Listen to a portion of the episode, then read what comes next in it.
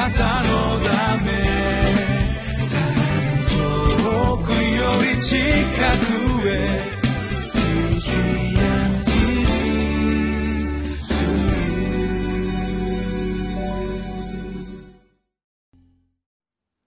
皆さんこんにちは。ミッションエイドクリスチャンフェローシップの牧師関根和夫です、えー、今日の聖書の箇所ですけれどもあ今日は5月の27日日曜日ですが、えー、聖書の箇所は詩編の87編の1節から7節。テーマは国々に流れていく恵みと祝福の源泉となっています。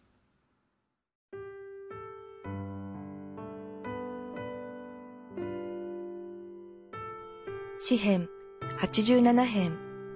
1節から7節。主は聖なる山にもといを置かれる。主はヤコブのすべての住まいに勝って、シオンの諸々の門を愛される。神の都よ、あなたについては素晴らしいことが語られている。セラ。私はラハブとバビロンを私を知っている者の数に入れよう。見よ、ペリシテとツロ、それにクシュも共に。これらをもここで生まれたものとして。しかし、シオンについてはこう言われる。誰も彼もがここで生まれたと。こうして、意図高き方ご自身がシオンを固くお立てになる。主が国々の民を登録されるとき、この民はここで生まれたと記される。セラ。踊りながら歌う者は、私の泉はことごとくあなたにあると言おう。詩編の87編、えー、ここにはあの聖なる山であるとかあるいはシオンという言葉が出てきますまあ、エルサレムの別名とも言われていますがあの神殿を中心にした、えー、神の都というふうなこう意味合いそれがずっとこう貫かれているんですけれども神様がこのシオン神の都のある礼拝の中心的な場所であるこの場所を本当に大切な場所として神様が見ておられるというふうなことがこの詩篇の中には書かれています。で主はヤコブのすべての住まいに勝ってシオンの諸々の門を愛されるであるとか、えー、あるいは五節。しかしシオンについてはこう言われる。誰も彼もがここで生まれたと。こうして意図たき方ご自身がシオンを固くお立てになる。という言葉が出てきます。このシオンを固く立てるとかあるいはもといを置かれるとか諸々の門を愛されるという表現ですけれどもその礼拝礼拝に対しての神様の一つのこう意識といいますか神はご自身を礼拝するその礼拝のためのありとあらゆる事柄を本当に大切にしておられるそして全てのことの中心と言ってもいいかもしれませんけれども全てのものの中心が神に対する礼拝ということから始まっているのだというふうに考えてこの詩篇の87編を読むと分かりやすいかもしれません。今必ずしもその場所という特定あの特定の場所ということだけではなくて礼拝の本質といいますか礼拝そのものということなんだと思いますけれども礼拝、えー、神殿の位置づけというのは礼拝が中心だったわけですね。そしてそこに行くことで民は祝福を受けた。そこに行くことで神への信仰を表明できた。そこに行くことで民は神様への捧げ物を捧げることができた。ただ今イエス様が来られてから神殿がなくても神殿に行かなくても新約聖書では私たち自身が神の神殿というふうに言われているので私は今ここで礼拝ができるわけなんですけれどもしかし詩篇が書かれた当時においてはエルサレムがまさにメイン、メインの礼拝場所だったわけですね。ここに勝る場所はなかったわけです。でも何が言いたいかといえば、あなた方私たちは礼拝を捧げるということについて、どれほど大事なこととして、誰どれほど重要なこととして見ていますか？という質問なんだと思うんですね。で、まさに私たちはこの礼拝の中で神に取り扱われ礼拝の中で神様から新しく生まれさせてもらったのだというふうに考える必要があるんだろうと思います。神様を第一としての礼拝の場所。神様と出会う場所。神様に捧げ物を捧げる場所。あるいは神様からの祝福を受け取る場所。時々あの礼拝というとね何かこう奉仕ということと結びついて私たちが何かをしなければならないというようなイメージが強いですけれどもキリスト教における礼拝というのは神様ご自身が私たちに対して命を与え祝福をもたらしさまざまな形で私たちを取り扱ってくれる場所なのだというふうに理解する必要があろうかと思います。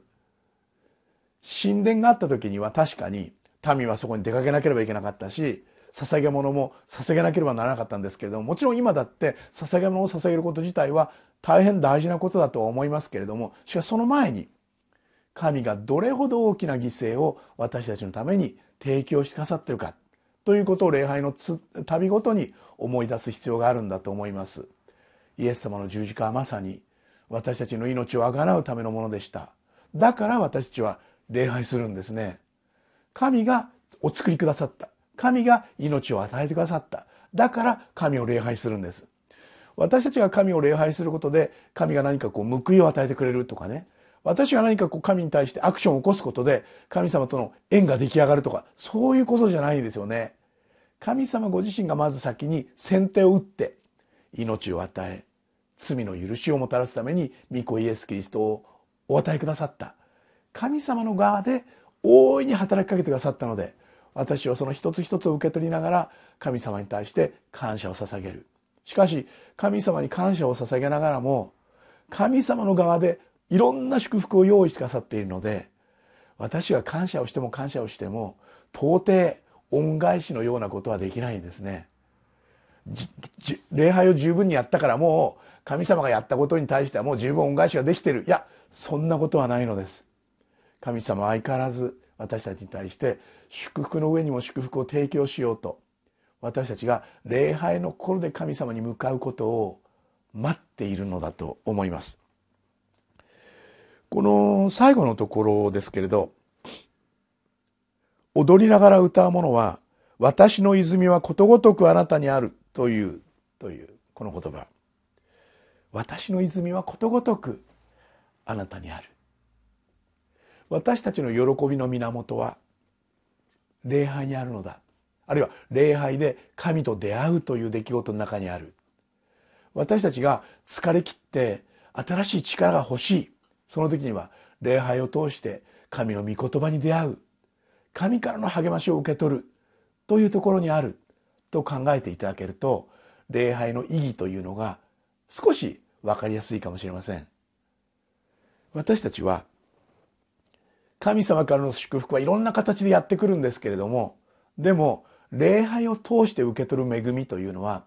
個人としてもあるいは仲間と一緒家族と一緒集団で神様から取り扱いを受けるという意味ではとても重要な意味があります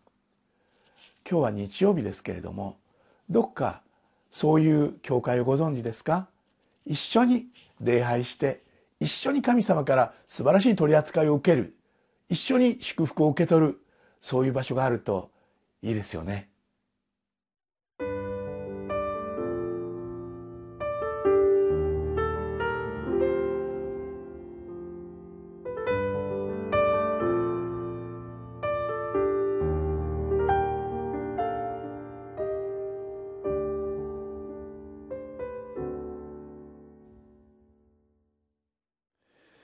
私の泉はことごとくあなたにある。神様を礼拝するということができ始めると何かそれが楽しくなってきます。そしてそこで語られる御言葉を心待ちにすることができる。あるいは一生に賛美をする。それが本当に心に励ましとして残る。そういうことが毎週毎週できていったら私の人生は少し